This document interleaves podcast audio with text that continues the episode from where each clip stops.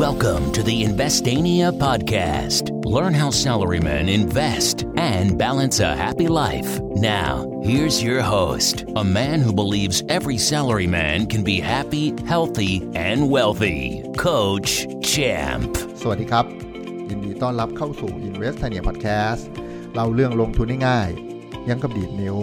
คุณอยู่กับผม โค้ชแชมป์ทัชยพงศ์ดำเนินธรรมเจ้าของ Facebook Fanpage Investania ครับ วันนี้ EP ที่ 302 นะครับ จะชวนพวกเราคุยกันในหัวข้อที่ว่า เป้าหมายการลงทุนของเราเป็นเช่นไรนะครับ วันนี้ก็จะมาชวนพวกเราสำรวจตัวเองแหละนะครับ เพราะจริง ๆ แล้วเนี่ยก่อนที่เราจะทำอะไรสักอย่างหนึ่งนะมันจะต้องมีเป้าหมาย มันจะต้องมีจุดประสงค์ เรียกว่ามีปลายทางที่เราอยากไป อยากเป็นอยากมีอยากได้ก่อนนะครับ เราถึงจะได้วางแผน นะครับ ที่จะไปถึงจุดจุดๆนั้นน่ะได้อย่างถูกต้องนะครับ เหมือนที่มีคนเคยกล่าวไว้ว่า ถ้าเราอยากจะไปเชียงใหม่ แต่เราวิ่งอยู่บนถนนเพชรเกษม ก็อาจจะยากที่จะไปถึงเชียงใหม่ได้นะครับ ดังนั้นเราก็เลยต้องสำรวจตัวเองกันสักนิดหนึ่งนะครับ อันแรกเลยเนี่ยจะลงทุนมันก็ต้องมีมีตังค์ใช่ป่ะไม่มีตังค์ลงทุนไม่ได้ครับ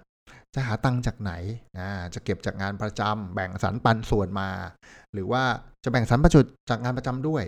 สร้างรายได้พิเศษอย่างอื่น เสริมด้วยนะเหมือนที่ผมเคยใช้ฟังว่าเฮ้ยจริง ๆ ผมก็มีรายได้เสริมหลายทางในขณะที่เป็นมนุษย์เงินเดือนอยู่เนี่ยครับแล้วก็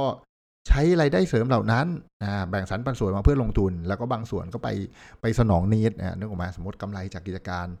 ส่วนตัวมาสัก 500 บาทนะฮะก็อาจจะไปลงทุนเพิ่มสัก 300บาทอีก200บาทเอาไปฉลองนะฮะไปพักผ่อนมั่งนะฮะเพราะชีวิตคนเราไม่ได้เกิดมาเพื่อทำงานใช้หนี้แล้วก็ตายไปนะฮะก็ต้องมีความสุขกันบ้าง แต่ว่าก็แบ่งสัดส่วนให้เหมาะสมไม่ใช่แบบโอ้ยหารายได้จากงานพิเศษมา 500 กูเที่ยวกูกินหมดเลย 500 อะไรเงี้ยมันก็ทำให้เราขยายต่อยากสเกลต่อยากนะครับทีนี้เรารู้แล้วเราต้องต้องมีเงินเห็นปะ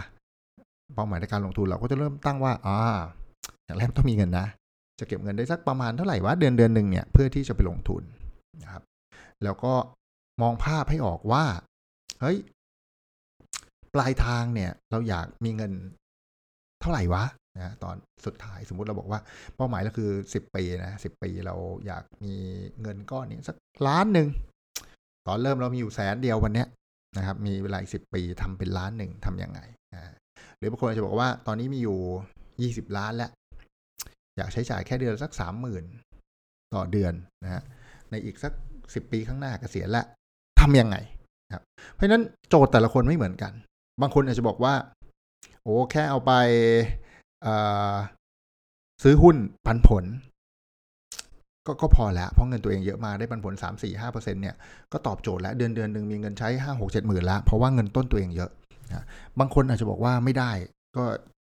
เริ่มด้วยเงินหมื่นเดียว นะสิบปีอยากให้ได้สักห้าแสนต้องทำอะไรยังไงนะครับ ต้องเห็นภาพเนี้ยให้ได้ก่อนพอเราเห็นภาพเนี้ยเราจะรู้ว่าโอกาสในความเป็นไปได้ที่เราจะทำเนี่ยต้องต้องไปลงทุนอะไรลงทุนแบบไหนแล้วไหวไหมนะบางคนคำนวณออกมาแล้วบอกว่าโหฉันอยากมีเงินหนึ่งเท่าตัวภายในเวลาสองปีเท่านั้นครับ ลงทุนวันนี้หนึ่งล้าน ภายในสองปีจะต้องกลายเป็นสองล้านนะฮะเราก็จะเห็นภาพว่า เอ๋ผมโตขนาดเนี้ยมันต้องกำไรเท่าไหร่วะ ถึงจะได้แบบนั้นโอ้โหต้องกำไรปีหนึ่งเจ็ดสิบกว่าเปอร์เซ็นต์นะสองปีได้เติบโตเท่าตัวอะไรแบบเนี้ย เราก็จะต้องนึกว่าเฮ้ยลงทุนในตลาดหุ้นระยะสั้นมาตอบโจทย์เราแบบนี้หรือเปล่า หรือเราต้องไปลงทุนไปเป็นเจ้าของกิจการเปิดห้างร้าน เปิดอะไรเพื่อให้ได้ผลตอบแทนแบบนี้หรือจริง ๆ แล้ว ไม่น่าจะได้ทั้งคู่เลยเว้ยก็จะได้ปรับแผนนึกออกไหมนึกออกไหมนึกออกไหม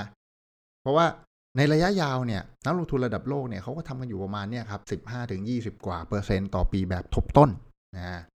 ส่วนในระยะสั้นเนี่ยก็แล้วแต่ความชะกาจกันความรู้นะครับ เราจะได้สำรวจและได้เห็นว่า เออ ด้วยความรู้ที่เรามีด้วยเงินที่เรามีและเป้าหมายที่เรามีเนี่ยเราสามารถไปถึงตรงนั้นได้ ด้วยวิธีไหน บางคนอาจจะไม่หุ้นอาจจะไม่ได้ตอบโจทย์ บางคนอาจจะบอกว่าไม่ต้องหุ้นก็ได้ครับ แค่ฝากออมทรัพย์เฉยๆเอ้ฝากประจำแล้วฝากประจำเฉยๆก็พอแล้วอูมีเงินอยู่แบบ เป็นร้อยล้าน แต่ว่าชีวิตสมถะมากใช้เดือนละห้าหมื่นเพราะนั้นจริงฝากประจำก็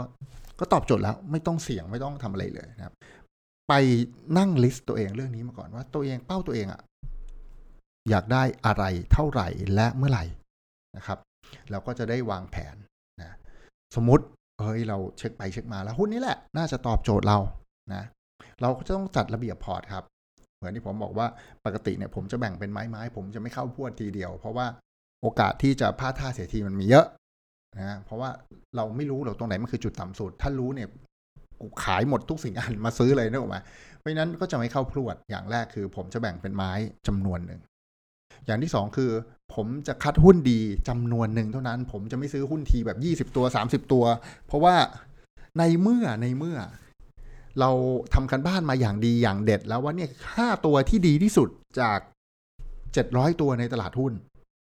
แล้วเราจะเลือกตัวที่หกเจ็ดแปดเก้าสิบมาทำไมวะก็เอาแค่หนึ่งสองสามสี่ห้านี่ออกมาแล้วไอ้ห้าตัวเนี้ยแหมซื้อสักแค่สามตัวก็ก็พอแล้วสำหรับผมนะ เพราะว่ามันคือตัวที่ดีที่สุดอะที่เราทำการบ้านมา แต่เราไม่ซื้อตัวที่ได้ที่หนึ่งที่เดียว เพราะว่า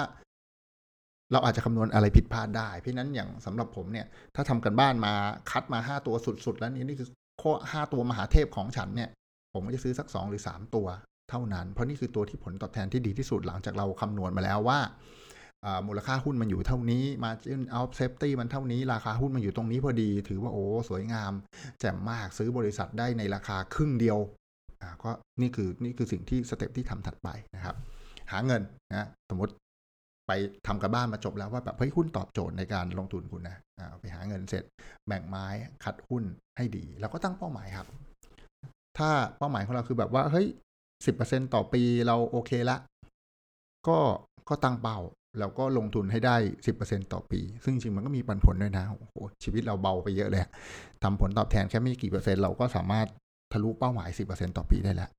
แต่มันมีอันนึงที่ที่อยากจะเตือนพวกเราไว้นิดหนึ่งครับ บางคนตั้งเป้าหมายว่าแบบ 10%ต่อปีนะครับ ไปดูในพอร์ตหุ้นโหกำไร 10%แล้ว 11%แล้ว ฉันสำเร็จแล้วนะฮะ มันมีหลอกตาเราอยู่นิดนึง เพราะว่าพอเราแบ่งไม้ในการลงทุนแปลว่าเราไม่ได้เอาเงินทั้งหมดซื้อหุ้นทั้งหมดนะฮะ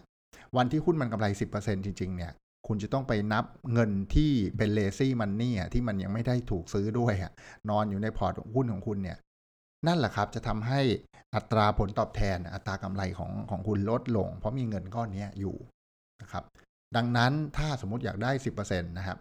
สมมติว่าเรามีเงินแสนหนึ่งนะเราซื้อหุ้นไป 80,000 แล้ว 80,000เนี่ยกำไร 10%แปลว่ากำไรอยู่ที่ 8,000 ถูกไหมแต่เงินเราเนี่ยทั้งหมดมันคือแสนหนึ่งครับ เพราะมีอีก 20,000 ที่ยังไม่ได้ซื้อหุ้น อยู่ในพอร์ตหุ้นยังไม่ได้ซื้อไงพอซื้อไปแค่ 8 ไม้เก็บไป 2 ไม้นะแปลว่ากำไร 8,000เนี่ยแต่ว่าบนพื้นฐานเงิน 1 0 0 0 0แสนแปลว่าเราเพิ่งกำไร 8%เท่านั้น นะครับ ก็เดี๋ยวเดี๋ยวจะผิดทิศแล้วก็ดีใจว่ากูกำไรสิบเปอร์เซ็นได้ตามเป้าแล้วอะไรเงี้ยนะครับ ก็ให้คำนวณยอดเงินทั้งหมดในพอร์ตนะครับ ไม่ว่าจะซื้อหุ้นหรือไม่ได้ซื้อหุ้นนะครับ เงินทั้งหมดแล้วก็เทียบไปนะครับ ถ้ารวมแล้วสมมติไอ้แปดหมื่นเนี่ยทำกำไรได้แสนหนึ่งเอ้ยทำแปดหมื่นทำกำไรได้งงเลยแปดหมื่นทำกำไรได้หมื่นหนึ่งนะก็ก็จบแปลว่าได้สิบเปอร์เซ็นตามที่เราคาดการเราตั้งเป้านะครับ เพราะว่าเงินทั้งหมดของเราคือหนึ่งแสนถูกไหมแต่ไปซื้อหุ้นแค่แปดหมื่นอีกสองหมื่นเนี่ยเก็บไว้เป็นอาวุธเผื่อหุ้นมันลงอีกจะได้มีตังค์ซื้ออ่าตามที่ผมเคยเล่าให้ฟังใน EP ก่อนๆนะครับพอทำกำไรหมื่นหนึ่งก็แปลว่าภาพรวมเราคือสิบเปอร์เซ็นต์แต่ในพอร์ตหุ้นเราจะโตมากกว่าสิบเปอร์เซ็นต์ถูกไหมเพราะเราซื้อหุ้นไปแค่แปดหมื่นประมาณนี้เราจะได้ไม่ถูกหลอกตาด้วยด้วยตัวเปอร์เซ็นต์กำไรของพอร์ตหุ้นของเรานะครับ ก็ หวังว่าเรื่องราวในวันนี้น่าจะเป็นประโยชน์กับพวกเราไม่มากก็น้อยนะครับ เริ่มตั้งเป้าหมายการลงทุน ไม่ว่าคุณจะลงทุนอะไรนะครับ มันต้องมาจากเป้าหมายก่อนว่า ฉันอยากมีเงินเท่าไหร่หรือฉันอยากใช้เงินเท่าไหร่ต่อเดือนแล้ว แล้วการลงทุนแบบไหนตอบโจทย์ มันมันไปได้หลากหลายมาจะลงทุนอสังหาจะทอง จะฝากประจำเฉยๆก็ยังได้บางคนเงินเยอะมาก แล้วไม่อยากเสี่ยงเยอะจะลงทุนในหุ้นหรือต้องลงทุนในกิจการส่วนตัวเท่านั้นนะครับ ก็ ถ้าเป็นหุ้นนะครับก็ไปจัดระเบียบพอร์ตแบ่งไม้อะไรวางแผนให้ดีนะครับ ตั้งเป้าหมายนะครับขาดหุ้นเจ๋งๆ แล้วก็รอจังหวะดีๆ แล้วก็ซื้อนะครับ แล้วก็เช็คเรื่องกำไรว่าอย่าให้กำไรบนหน้าจอหุ้นมาหลอกตาเรา เราต้องมาคำนวณใหม่ ต้องใช้กำไร อันนั้นที่เป็นบาทแล้วก็มาเทียบกับเงินที่เราลงทุนทั้งหมดในพอร์ตหุ้นทั้งที่ซื้อหุ้นและยังไม่ได้ซื้อหุ้น เพื่อให้เราอาชีพเป้าหมายทำเป้าหมายสำเร็จในแต่ละปีปีๆได้อย่างที่เราวางแผนเอาไว้นะครับ ถูกใจเรื่องราวในวันนี้อย่าลืมแน่นอน กด Subscribe และกดแชร์ให้เพื่อนที่ทำงานได้ฟังเรื่องราวการลงทุนดีๆ แบบง่ายๆ สนุกๆ ที่ผมย่อยมาให้พวกเราฟังกันแล้ว นั่นเองสำหรับวันนี้ขอบคุณทุกคนที่ติดตาม Invest Tania Podcast แล้วพบกันใหม่ในวันพรุ่งนี้